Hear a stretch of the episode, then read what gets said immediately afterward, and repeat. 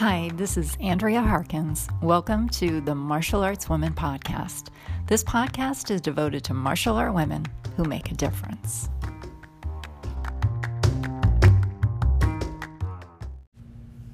Audrey Hussey is a super fit, conscientious, high achiever type martial artist. That's a mouthful, but I think when you hear her talk about her martial art journey, you will agree that she has a spunk and spirit that outshines many. From learning a martial art alongside some of her kids, and she has six, by the way, to coming to a near screeching halt when she saw the perfect and affordable location for her martial arts school, you get the sense that Audrey does not easily give up. Personally, she exudes commitment and dedication to excellence in martial arts. Her previous experiences in bodybuilding and powerlifting contribute to her strong physicality and mindset. Be prepared to be inspired as Audrey walks you through her martial art journeys and milestones and shares how she turned an empty space connected to a gas station into a successful martial arts school. Don't forget to check out my inspirational and how to books, The Martial Arts Woman, Martial Art Inspirations for Everyone, and How to Start Your Own Martial Art Program, all available on Amazon. I hope these books inspire and encourage you to be the person that you want to be. Hi, Audrey. Welcome to the Martial Arts Women podcast. Thank you, Andrea. It's really great to uh, talk to you finally. And I know. Thank you so much for having me on. You're welcome. It was funny because I just started TikTok, which I knew nothing about TikTok. It's it's a different world. Um, but anyway, I saw you on there, and I haven't seen a lot of other women martial artists. I haven't come across anyone else yet, but I saw you your some of your videos and I was like, wow, this woman is really into fitness and martial arts and I need to talk to her. Well, so. I, I noticed most of the female martial artists on the, you know, on TikTok and Instagram are young. They're young and, you know, they kick straight up in the air and I'm like, yeah. Well, that's not me, so I'm going to do my thing. yeah, exactly. Um, and it's so important for us to bring that message about uh, you can do martial arts at any age, any fitness level True and and beyond that, as I talked to you, we had so mm. much more in common. You're in Rhode Island, right? Well, my school is, yes. Your I, school is? Yes. And I grew up there in New England and Rhode Island. You know, we have, of course, martial arts. We both have a, sort of a slew of children. I don't have as many as you, I have four. Um, and there was just so much commonality. We're similar in ages, but I won't quite say that because I know you're not 60 yet, and I'm not going to put that I'm, on you. I'm getting there. I'm getting uh, there. so uh, there's a lot of similarities too. So I thought this would be a really fun podcast. Yes. So, all right. Well, let's start with some of the the general questions so people can get to know you a little bit. And when did you begin martial arts, and why did you decide to begin? Um, well, I was um, 33. It was 1999, I believe. My third child was a few months old, and I was bringing my five year old to karate just to give him a sport and, you know, teach him to stand up for himself and, you know, things like that. And um, everybody coming in as we were leaving was like, "Hey, what are you doing? Why don't Why don't you join us?" And I'm like, "Yeah, yeah, no." I had the background in in bodybuilding and powerlifting and um and I thought, you know, after a while I was just like, why don't I do it? I I couldn't lift anymore because I had um two ruptured discs and so I had to quit lifting a couple years earlier so I I didn't have any any sort of fitness regimen. Oh, okay. So I'm like, okay, I'm going to come in. We'll see how my back does. And turns out uh, the mechanics of karate are really good for rehabbing um, certain injuries. That's awesome. Uh, a lot of people don't realize that and they shy away from martial arts because they think, and I say martial arts generally because there's so many different styles. Right. Um, but people sometimes shy away from it because they have injuries and beyond really some of that healing that you talk about. And of course, like styles like Tai Chi have a lot of healing benefits as well. But you know, we forget that there are some very healing qualities to martial arts. Let's talk a minute about your background in in bodybuilding and powerlifting. I understand I think you did it at a competitive level. And I know you you're not doing it any longer, but I think people would be interested in a little in hearing a little bit more about how you got into those sports and how the competitions and the different things that you did in those uh, bodybuilding and powerlifting well, areas. My powerlifting career never took off. So what happened was, um, you know, I was working out at the gym. I was rehabbing really from my first ruptured disc. I have two, and I was rehabbing by going, you know, to the gym. That was part of my physical therapy. And I started building muscle and I was like, oh, hey, this is kind of cool. So I got uh, literally addicted to lifting, not so much being, you know, muscular, which is really nice. I like the way it looks. I'm not yeah. super, I'm not super muscular, but I just got addicted to that uh, the endorphins in the gym. And so eventually after, you know, a few years of um, lifting, I did um, a local, just very small local bodybuilding competition. Um, friends in the gym, you know, encouraged me to do that. And, you know, I didn't do great, but I'm, I'm very small and I was never able to pack on a ton of muscle to meet some of these, some of these girls or, you know, six inches taller than me and they started at you know 140 pounds and dieted down to 115 and i started at 118 pounds and dieted down to 104 and i was tiny. Next you were barely there. I was right i was i looked you know i could look kind of funny standing next to them but it was still fun so i did two of those and i realized quickly that it's very subjective uh, bodybuilding and yeah. I didn't have a trainer. I didn't have any. I mean, this was, you know, uh, let's see, it was like 1992, I think, when I did my first competition. There wasn't a lot of information. I mean, now it's a science, where back then it was, you know, Joe Weider, you know, uh, Muscle and Fitness magazine or whatever his, his magazine was, and, you know, Arnold Schwarzenegger and a few influential mm-hmm. women bodybuilders who, you know, most of those people did steroids and I wasn't willing to do that. So I only could grow so much. So yeah. I said, well, I'm really strong and, you know, I'm I'm, you know, powerlifting, you know, I'm squatting like 220, 240, you know, and I can lift a lot of weight. So that's what I did. I switched to powerlifting.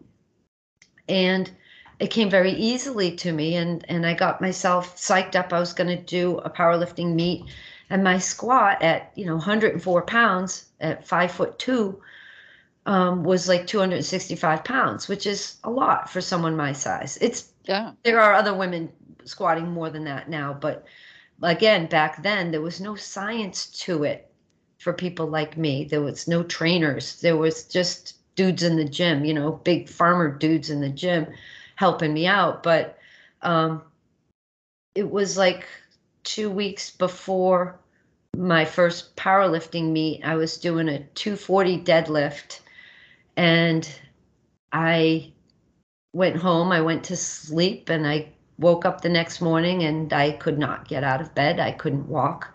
Um, I was like, I'm oh like, my gosh what happened it didn't even occur to me and i had a ruptured disc before from house painting i was painting houses okay. for summer jobs yeah me yeah and um and I, it's when i realized i did something very very bad here and so i had to quit lifting and you know start rehab all over again and um it was a you know long road back but eventually you know, and it affected everything. My pregnancies. I mean, it was painful carrying babies. Painful. Yeah.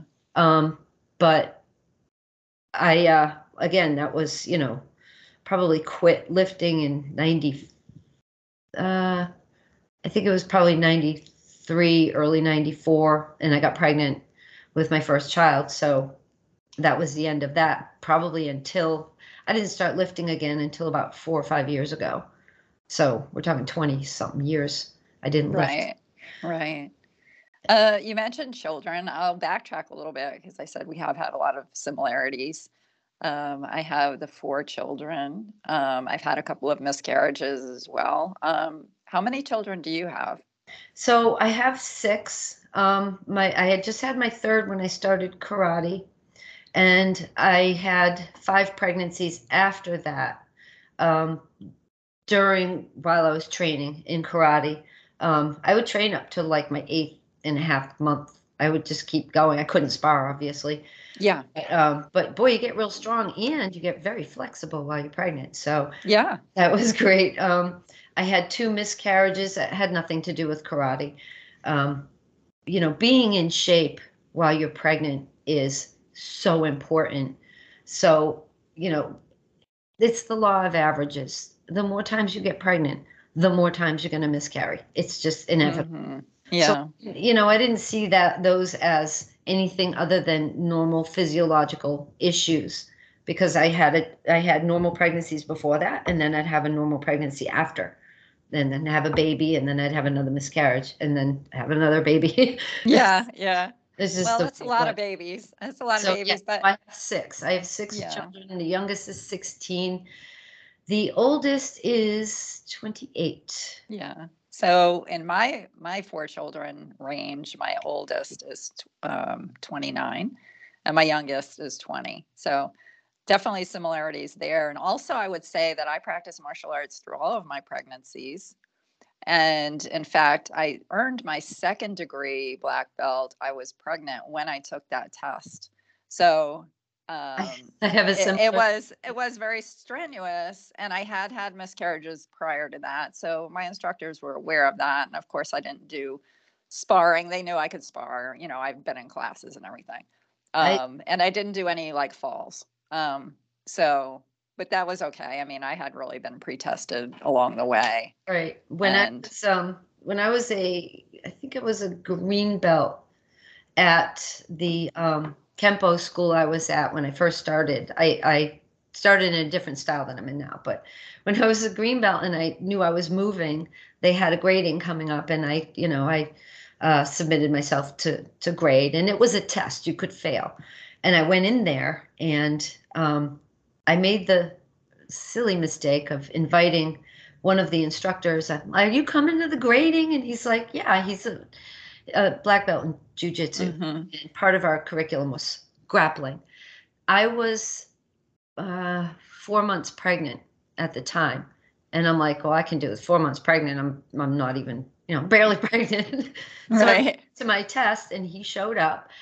Great instructor. I learned so much from these people. They're, they're down in Charlotte, and I had to grapple, and I had to grapple him, and I I must have tapped out 17 times. I mean, I just I just and the only rule was, you know, if if you you know quit, you're done. That's yeah. It. You fail. Don't quit. That was the only stipulation. Of course, I'm going to tap out. He's a black belt and I'm a green belt. You know?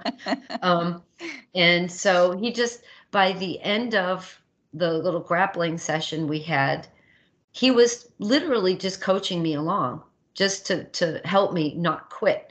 Yeah. And they were like, you know, don't throw up on our mats. And I'm like, oh, I'm going to try real hard. I was, I was out of my first trimester, but and afterwards I, I was talking to his wife after and i earned my brown belt right before i moved and i was talking to his wife afterwards and i told her i was pregnant nobody knew i was pregnant and she was like what what she went up yeah, and, what are you crazy yeah she went up and yelled at her husband i'm like no, yeah. Don't don't do that he didn't know yeah. so then i moved um, you know i moved and a few months later i, I found another school and completed um, you know, my, earning my first degree in that style. Um, and then I, you know, by then I had, I, pre- I tr- tested for my black belt in Kempo, also pregnant. Um, and, you know, I left that school. It, it just wasn't, it wasn't a good fit for me. I left that school and then it took me a little while and I, I switched over to Goju-Ryu because I had some of my kids in a little Goju-Ryu school. And I switched over to that for about a year. And then I found a Tang Soo school, and that looked like a much more similar style to what I was accustomed to. Yeah. Uh, and uh, it turns out it really wasn't, but they're all so similar. Then I'm like, I'm just going to give this a try. So that, you know, that was in 2010. So 13 years later, I'm still doing Tang Soo Do.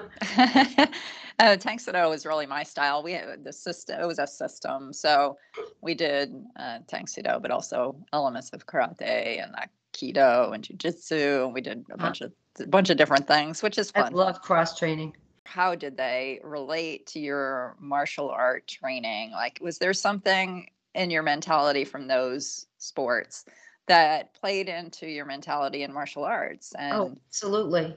yeah, If you've ever held up a front kick for, you know, four or five minutes, you know that that dedication and that perseverance, that intensity, and you've already got muscle tone. You've already, you know, you've you've already developed yourself muscular. Mhm. So you can do the things, the push-ups, the all of it. It comes a lot easier because you're used to doing them and you're used to working through pain and discomfort and and fatigue. Um, so those things are, are very they go hand in hand. I'm still flexible even though I lift. Um, you have to do both. So when I when I lift, I do like I'll do kicks on the back before my leg workouts. It keeps- right. It keeps me mobile and it keeps me doing it keeps my form correct when I lift. And lifting keeps my karate form correct. Right. It's- yeah, I mean, flexibility and mobility, um, those two things, people often struggle with one or the other. But I think because of your background, yeah, you have a good grasp on both. Do you think there's um, a certain part of your personality that just is very athletic to begin with? Oh, absolutely. I mean, I wasn't like a high school ath. I did zero sports in high school. Zero. I played softball when I was a kid and I did gymnastics. But I wasn't a, you know, that kind of athlete. It wasn't until I started lifting that I realized that, you know, there was uh, like I don't know if it's a team sport thing uh, that, that just didn't call to me. Yeah. I'm more of a, you know, individual pursuit of, you know, whatever my goals are than I am a, uh, you know, team sport person. Yeah. Yeah, Uh, I agree. But I tell my students, and and you know, I tell my students, karate is an individual pursuit, but we work as a team. We we struggle together, we learn together, we suffer together, we, you know, we succeed together. Um, and and so that gives that camaraderie, and they encourage each other and stuff. But as far as you know, being a natural athlete, I guess I mean I guess I am only because it it doesn't come hard to me. Just I guess my size and whatnot helps. Um, and I'm naturally kind of Mhm. strong. I don't lift heavy anymore because I don't need the injuries. Um, you know, sometimes my back will throw me in bed for a couple days, you know Yeah. Yeah. so i but I, now i know how to work through it i know how to stretch and do the mobility work and because i can't not teach i have to show up Yeah. but no you know this i mean i have some help at the school but most of my classes i have to teach myself Right. so i can't you know but i mean getting back to you know do you have to be a natural athlete no. Um, does it help? Yes. Like I, I get a lot of soccer players. They're great kickers. Yeah. They they it's their kicking style is very different so you know i have to i have to slow them down in the beginning i'm like you know stop punting me you know just like you know what i'm talking about that point yes. then, then they come in when they first start sparring and they, they're going to take your head off and they need Yeah. to control it because they're used to kicking with everything they've got Everything. but they yeah. have good mechanics dancers and gymnasts make wonderful martial artists but you have to teach them to be more aggressive but their form's Right. beautiful you know and their kicks are beautiful. So you have to like bring everybody back towards the center where that balance is between athleticism hardcore athleticism and grace and you know um you know that that kind of ability. Um but it's it's really fun watching them. And i also noticed basketball players have great footwork. Yeah. sparring footwork I think one thing that you're touching on here, and it's something that I've talked about before, is that you don't, I mean, some people are just simply not full time martial artists. Like they want to learn martial arts, but they're involved in other sports. right. My two of my sons played football uh, mm-hmm. in high school, and that was really their sport in our martial arts. I made everybody take martial arts because I, my husband and I, same. my husband and I teach it together. My husband's also a martial artist, ah. so you know they they took the martial arts. But what I learned what watching the football practice was that the warm ups that they do were very similar to the warm ups we were doing in martial yep. arts. Yep. And but the thing was their form doing the warm ups was not good. You know. The way they were squatting or the way they were holding their backs or whatever it was, I was like, we do that, but we do it right. Um, so come to martial arts and, and learn how to do these things right for your body. And right. then go to your football games, you know, and well, you'll be less likely to get hurt. They lack the mobility and the mechanics. Every martial art, and kickboxing, you know, when you're doing it right, it changes everything about your physicality and your abilities and your mobilities. Let's move on to, I guess, what you consider more craziness in your life. Um, you began a martial art program, uh, I guess your own program. And when did you begin that? And where did you where, where did you hold the classes? Well, I had been teaching at my my former school, the first Tang Soo Do school I went to, where I earned my first and second degree. When I was an apprentice there, um, I said, "Hey, can I uh, start a homeschool class?" Because I was in the homeschool community. I ran a homeschool group, so I had a lot of, you know, contacts there. I had a huge network to pull, to pull from. And my instructor was like, yeah, sure, you know, it'll either do well or it won't. And it wouldn't hurt his bottom line anyway, because I'd either be bringing students in or I wouldn't. And, and it didn't matter at that point. And I started the class, and this was probably eight, nine years ago. Um, and I started the class, and it just grew and grew and grew. Um, so I had a lot of teaching experience by the time, you know, by the time I had my first degree, my grandmaster of our um, federation, uh, Robert Cheezic, who uh, sadly passed away during the pandemic, he came up to me at a tournament. He goes, "So, Hussey, when are you going to open a school?" Of course, he wanted more schools, you know, to keep his right, right. keep his um, legacy alive. And um, I'm like, I'm only first degree. He's like, I was a first degree when I started my school, and half the half the master belts in this, you know, half the school owners were also first degrees. I'm like, oh, okay. So it put it, he planted a seed in my head. And so for the next couple, you know, couple years, I was like, hey, I could, I could do this, but I just couldn't do it in my town because I was already in a school in my town. And he said, you know, you can't open a school in the same town as another school. They had had problems with that in the past. Um, obviously, you know. So I just kind of kept it in the back of my head and I started networking. Um, I actually joined the uh, Century Martial Arts um, instructor, school owner, and instructor page. And I just started reading, started watching, started talking to people. And then um, probably, I think it was 2018, I went to the Super Show. And I just talked to anybody and everybody. I went to all the seminars. And so in my head, I'm planning this for two or three years. And so I went back to my instructor and I'm like, I'm going to start a, a, what do you call it, a Parks and Rec program. And so I started looking around at somewhere where there isn't really a big, you know, karate presence, martial arts yeah. presence. Yeah. And uh, I came upon Burrillville, which, you know, I think you know where Burrillville is. Mm-hmm. And um, there was no karate schools. The last one had closed like five years earlier. So I went to the Parks and Rec department and I'm like, where can I do a class? And they said, well, you know, you could do an after school program. I'm like, cool. So I started an after school program. I had two elementary schools that I did on separate days. Um, I had two students in each one. well, you know, it, it was it was yeah. kind of foreign to the people in the town. It takes a very long time to break into a town where you don't know anybody. Correct. And yeah. so I kept doing that. You know, I did it in, I started in September of 2019. And of course, in April of 2020, everything shut down. So they, you know, kicked me out of the schools because the schools were closed, you know. So that was the end of my little program. And so I started, um, I was still at my other school.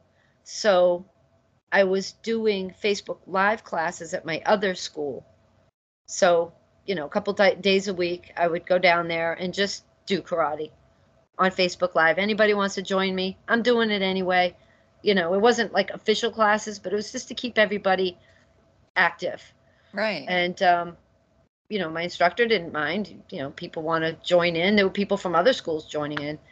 Um, I was surprised at how many people would would tune in and just you know either watch or follow along that didn't even go to our school, and I didn't care. I mean, if it brings them in or or their other Cheezic schools.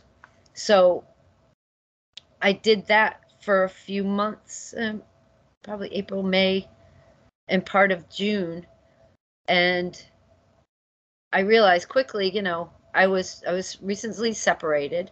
I had no job. I wasn't getting unemployment from my Parks and Rec program. I was, Right. you know, I'm like, I need a job. I need a Yeah. job really bad. yeah. Um, you know, instructors didn't get paid at my other school. And so I'm like, I'm at a crossroads here. I have to do something. And somebody had offered me um, the opportunity to interview to run a fitness kickboxing class at a CrossFit, local CrossFit. And that didn't go over very well. And um, I said, well, I have to earn a living here. So I went back to the Parks and Rec department in Burrillville and I said, can I teach in the park? Can we do this outside? And they're like, sure.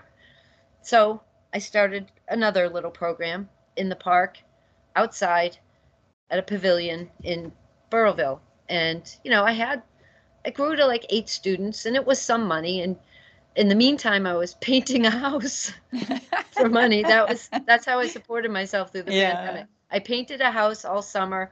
It was a friend's house and he paid me by the hour. So it was just enough to, you know, put food in my belly and gas in my tank. And um, so by the time fall rolled around, I had left my other school to do this program and paint the house and do whatever, you know, I could do to earn money.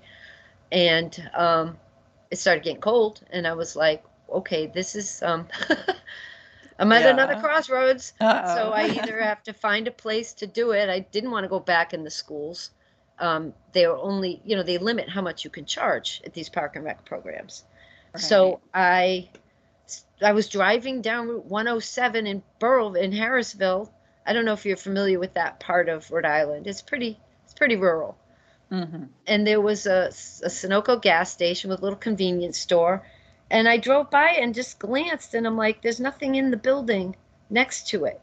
There's a two spaces, and there's nothing in there. And I see a sign in the window, and I'm like, er, you know, I put my brakes on, turned around, went back, walked in uh, to the convenience store, and I'm like, is the owner present? And they're like, yeah, he's in the back. And I walk back there, and I'm like, I want this space because it said how much it was, and and I'm not going to say, but it Yeah. was very affordable, and I already had eight students, and I'm doing the math. I'm like, all I need is like ten or twelve students, Couple and I can pay the Yeah. rent. That's literally all I thought of. Did I have a business plan? No. Oh, that's funny. Sometimes you just have to jump. And so Yeah. he's like, I did martial arts for years. And, and he was like all into it. He's like, I was kind of thinking about a retail space. I'm like, you don't need a retail space. You need somebody who's going to bring people into your parking lot every week, guaranteed. Guaranteed. You can open a nail salon and maybe you'll get customers. But once I sign people up, they're coming twice a week Yeah. and you're a businessman and you know they're going to get gas and you know they're going to go next door and get stuff you know and they're going to see your auto body shop right your auto shop next door and so he's like yeah you know let's do it i literally signed the lease and i was open in three weeks Wow, that's I- amazing. Yep, I called Century. I'm like, I need mats, I need this, I need that, and I just started ordering stuff. I had money from you know the separation, sale of my house, what's you know whatnot, and I put my own money into it. I had no no debt. I opened my doors, and probably within a couple weeks, I had like 11 students. I'm like, okay, I got this. I'm not making any money, but yeah, yeah, but you're paying your rent, you're paying your lease. Yeah, That's as so long cool. as I was- I love I've that. been in the black. It'll be three years in November. I've been in the black since my doors opened. I promoted my first black belt, who was one of my students in my homeschool class from the other school. He came mm-hmm. with me. Um, you know, I didn't ask anybody to come with me.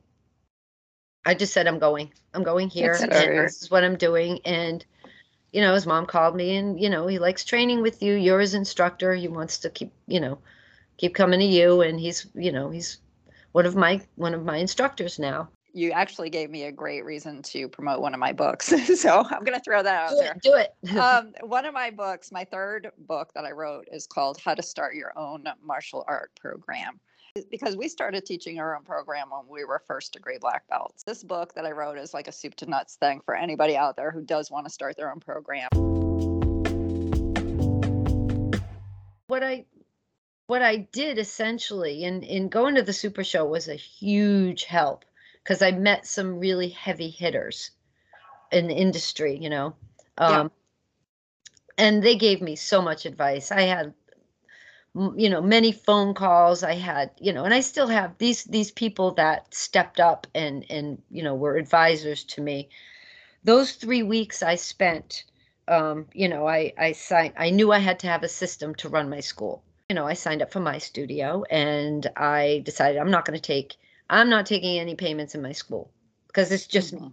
I have to be able to run my school. So to be a manager, an entrepreneur, and a you know um, um, the you know the instructor at the same time, you have to have very streamlined processes. Everybody is on auto pay. I don't yeah. I don't touch money in my school. I've since started taking some things in the school. They can pay me by Venmo or whatever. Like I'm selling a T-shirt or some patches or whatever. I keep things in stock. But if they want to buy a uniform, go on my website. And yeah, that was the other thing I did. I yeah, had a website good. up and running before I started, and and it was done by a friend who who knew the entire time what I was planning. So you know, this was all rolling around in my head. I knew what my mission statement was. I knew what my culture was going to be, and that's really important um, I had, you know, my signs were up. My my dad is a sign painter, so I had the okay. signs up. I'm a graphic designer, so everything just kind of came together. Logo, all of it. Um, my patches were done, and so when I opened my doors, I already looked like I was up and running. And that was yeah. important. So they didn't just walk in the door and, you know, an empty room and say, oh, you know, there's a bag over here. I collected bags, you know, Wave Masters from anywhere I could get them. Um, so it looked like, I mean, my, yeah. my, my, space was finished when right. they walked in. I got chairs from an old restaurant, you know, old chairs from a restaurant. I, you know, they all had to match, you know, I wanted my school to be really pretty. When yeah. I walked in the door, I had a mural on the wall. I mean, that's very important. I I see, you know, there's a couple other women that I've in, been in contact with who have opened their own schools and you know, I think they looked at what I was doing and they asked me some questions and again, they opened their doors with systems in place and and so your book is going to help maybe, you know, take some of that legwork I had to do off. Yeah. I know that you tested for your fourth degree not too long ago, so that's your current rank, right? Yes. Um, so when I when I left my old school, you know, I became an orphan, you know, as yeah. far as I didn't have an instructor. I was a school in the Federation. Grandmaster was extremely supportive. So I hadn't when I left the school, I was still a two dan and I was due for my third dan promotion. And so I went to Grandmaster and I said, you know, I don't know what to do. I've learned all my forms. I put my, you know, I put my minimum basic time in. I don't know where to go from here. I said, I feel kind of lost. And he says, he used to call me every few weeks just to check in and see how I was doing. And he says, well, it's too bad you don't know someone in charge. okay, I get it. I get it. Uh, He's like, funny. just, just, yeah. He said, give me your name, rank, you know, whatever. I'm like, okay. And so he put me up to grade in his own federation. He was, he was so supportive of me. So I went to my third degree grading by myself. Um, and you know, all the master belts and, and the other black belts that I knew were there. You know, so they yeah. everybody knew what was going on. They all knew that I was that I had started uh, my own little school. My well, I didn't have a school yet, a program, and um, it was it was while I was running the program in the park. And so I did my grading. You know, I was the only one grading to third, so I was up there by myself. And it was kind of terrifying. I mean, I had been to many gradings, but afterwards, um, a master belt and well, a master belt and her husband who run a school close in Rhode Island came up to me and you know she said uh, you know if you need any help at all they've been running a school for decades you know if you yeah. need any so she was i think a sixth or seventh i think she was seventh and he's you know he was an eighth well he was he was since promoted by his master belt so he's now a ninth grandmaster but if you need any help, if you need to train, you know, I can help you, I can teach you uniforms to get you to the next level. And I was like, wow, thank you so much. And I did. Uh, Paula Saucier, I'm calling her out. Yeah. She has been the most amazing mentor and friend to me.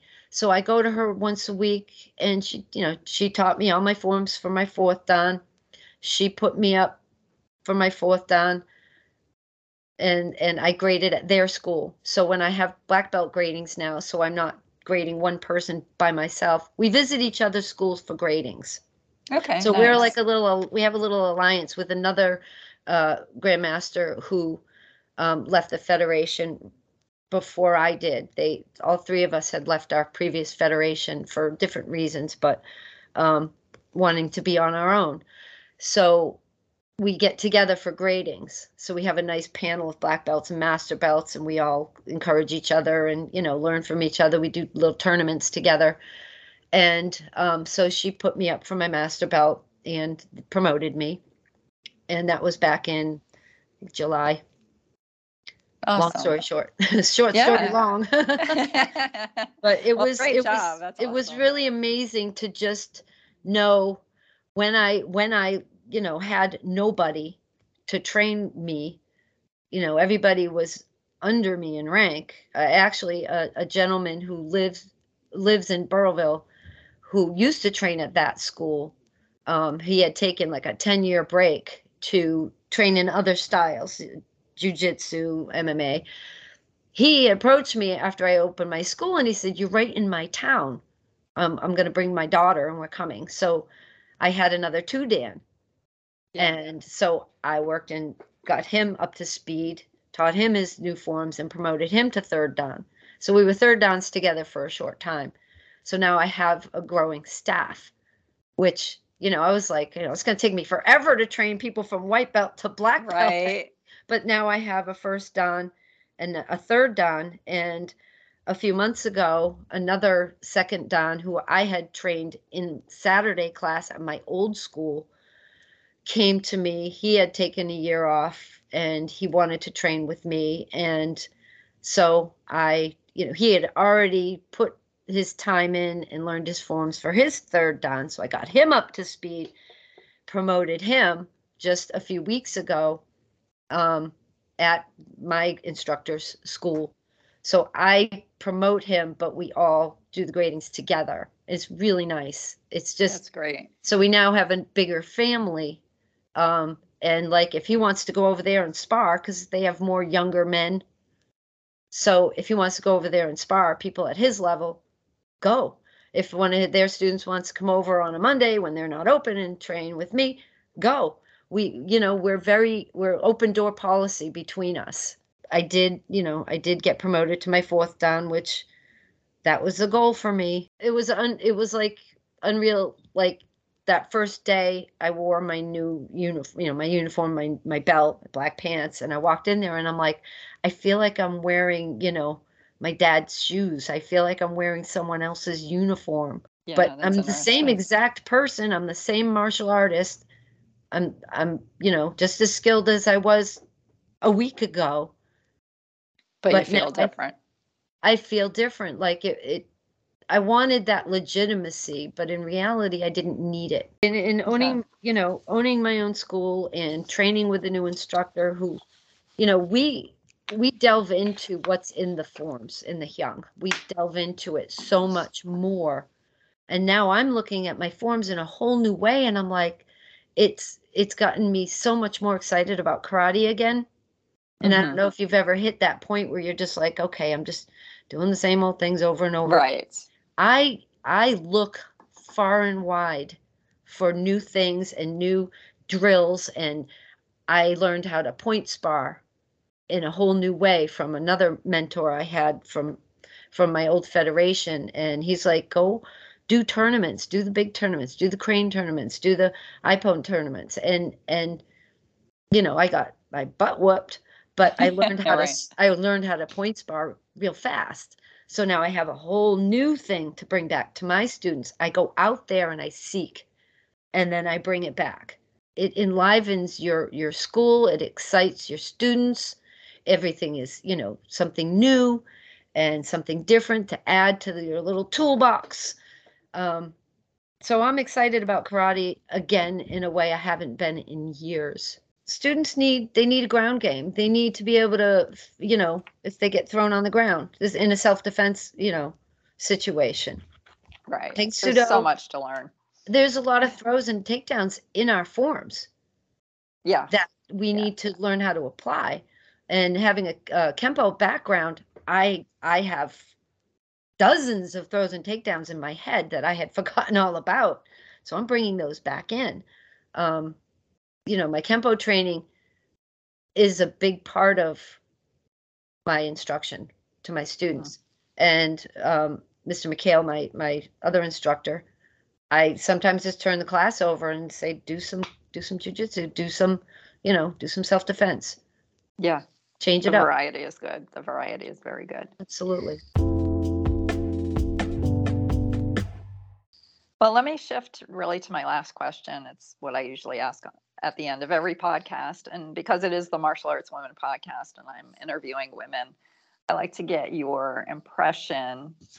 Uh, and I know you teach women, men, whatever, and and so do we. I mean, there's no differentiation in students, but uh, I know that women may have some additional challenges. I think they're just in real life maybe a little more vulnerable than others. Um, but what is your opinion about why it's important for women to learn a martial art? Um, well, honestly, even the physical, you know, the physical challenges that everybody faces in martial arts. It makes you stronger. It makes you more aware. It makes you, you know, uh, your fast twitch twitch muscle, you know, reaction time works faster. Um, you know, something's falling and you just your hand just goes out and you grab it. Yes, I know. I've noticed that. Yeah. When your kids is falling and you've got them before they hit the ground because you you're just faster. You notice more things. You notice your surroundings you you know i don't teach when i teach self-defense i don't teach it so you know you're going to be able to do this really cool wrist lock and armbar and like no no palm heel them in the face kick them you know keep it really simple but because that's empowering that's yeah you know you have to train a lot of these self-defense techniques for months before you I would feel confident going out there and being able to defend myself even. I know high ranking martial arts, you know, uh, women in martial arts who have gotten mugged or, you know, carjacked or whatever and we're still vulnerable even with our training. Right. We're still vulnerable.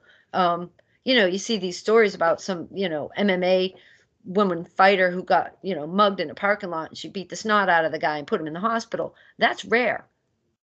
That's rare. Somebody comes up behind you and bashes you in the head you're not going to be fighting. You're going to be on the ground. What do you do now? So for women who don't train you've got nothing. For women yeah. who do train at least you have something you you will your chances of surviving an attack go up exponentially. Are you going to win? Put them in the hospital? Probably not, but you will survive. And so I think, you know, back to the why should women train in martial arts? Um, you ever fall down? You know, did you, have you ever, you know, you're going down the stairs and you start losing your balance and you whatever, and then you like instantly rebalance yourself over your back foot. You mm-hmm. instantly know to shift your weight. Um, simple things like that are are they're game changers as we get older. Anyone watches your videos, you are incredibly fit, athletic. You do all kinds of things, you know, with the bag and your your push-ups and your fitness. I mean, that's just uh, that just shows people or I guess reminds people that you can do whatever it is you want. Okay? You want to work hard enough for anything that you want in your life, then you can do it. And you and I were a little bit older, but we the thing is we have a lot more wisdom now and we have a lot more understanding of application of martial arts and we have just a different perspective than the younger people and that's that's a good thing for us to share and collaborate on as we go through our martial art journeys. Well and the other the other key issue for when you start martial arts as an adult and your kids are already you know you don't have to be home at you know 6 mm-hmm. o'clock to to you know feed the baby and put the baby to bed. I mean i know women i we did it you did it i did it. But as you get you know into your 40s and whatnot your kids are a little older and you yeah you have this golden opportunity to redefine what your life is about and what you want for your future. You know physically you can start over. I had a woman start in my kickboxing class today like i was saying earlier and you know she's in her 40s and now she gets to focus on her health and her you know her physical well-being. And and i'm like you know your kids are watching you. They're watching you work on yourself that's really important yeah for, for, for you know i have two of my daughters uh, got to second degree and they they moved on to other things um, two of my sons got to apprentice and again you know they they don't always keep interest. Teenagers have so many options, you know, and they get their license and the job and the boyfriend and the girlfriend and off they go. And you know, yeah. and you know, you yeah. wish they would stay. They can come back later. Mm-hmm. Um, you know, I didn't force. Well, when they were young, I forced my kids to do martial arts because I wanted them to learn how to defend themselves. I got bullied severely as a kid. And I wanted my kids to never have to go through that, um, to just be able to stand up for themselves. And they may not see the benefits of their training now, but in some of the, yeah. things they do with their with their lives and, and how they carry themselves and they, they have confidence and they have physical abilities. I know that it helped them. It helped develop their character to a degree. Um, the rest is on them. But you know, 20 years from now, when their kids are older and they're like, oh, what am I going to do with myself now? You know, right. Go back to karate. So it's been really great. And I'm so happy I found you on TikTok. And uh, I've been well, enjoying watching, listening to your podcast. I listened, I, I binge listened one day when I was painting in a house and uh, I did. I binge listened for like five hours. the commonality cool. between us all is that you know we face certain challenges it, it is a male dominated industry not maybe not the classes but ownership the business mm-hmm. end of it yeah and you know those videos i put up yeah i will inevitably get messages correcting my form which my form is the most important thing to me and i pay a lot of attention to doing things correctly and it never fails and i've told you this i get yeah. messages so oh, you didn't put your hands up, or oh, you didn't do this. And I'm like, and so I ask other martial artists, males who do similar videos, do you get messages correcting you? And they're like, no. I'm no, like, women get that a lot. lot the more. more accomplished the martial artist is, is, the less likely they are to correct me. Yeah. Because they yeah. know I'm doing it correctly. I put myself out there. I always, I, I joke, I'm a shameless self promoter. It's, it's just, it's the way I am. I got up on stage in a bikini and shellacked myself tan. And, you know, I'm not afraid to put myself out there. Most of the people correcting me don't have, they, they don't put yeah, themselves there. They don't have the... out there. I want people to see me doing it so that maybe somebody, and, and there have been a lot of somebodies who will message me and say, you know, I started working out again, watching your videos. You know, I'm doing the things you're doing on your videos. And I like that drill you were doing. I'm going to use that in my class so it's it works it's it's having its intended consequence yeah so i don't mind the, the criticism i laugh at it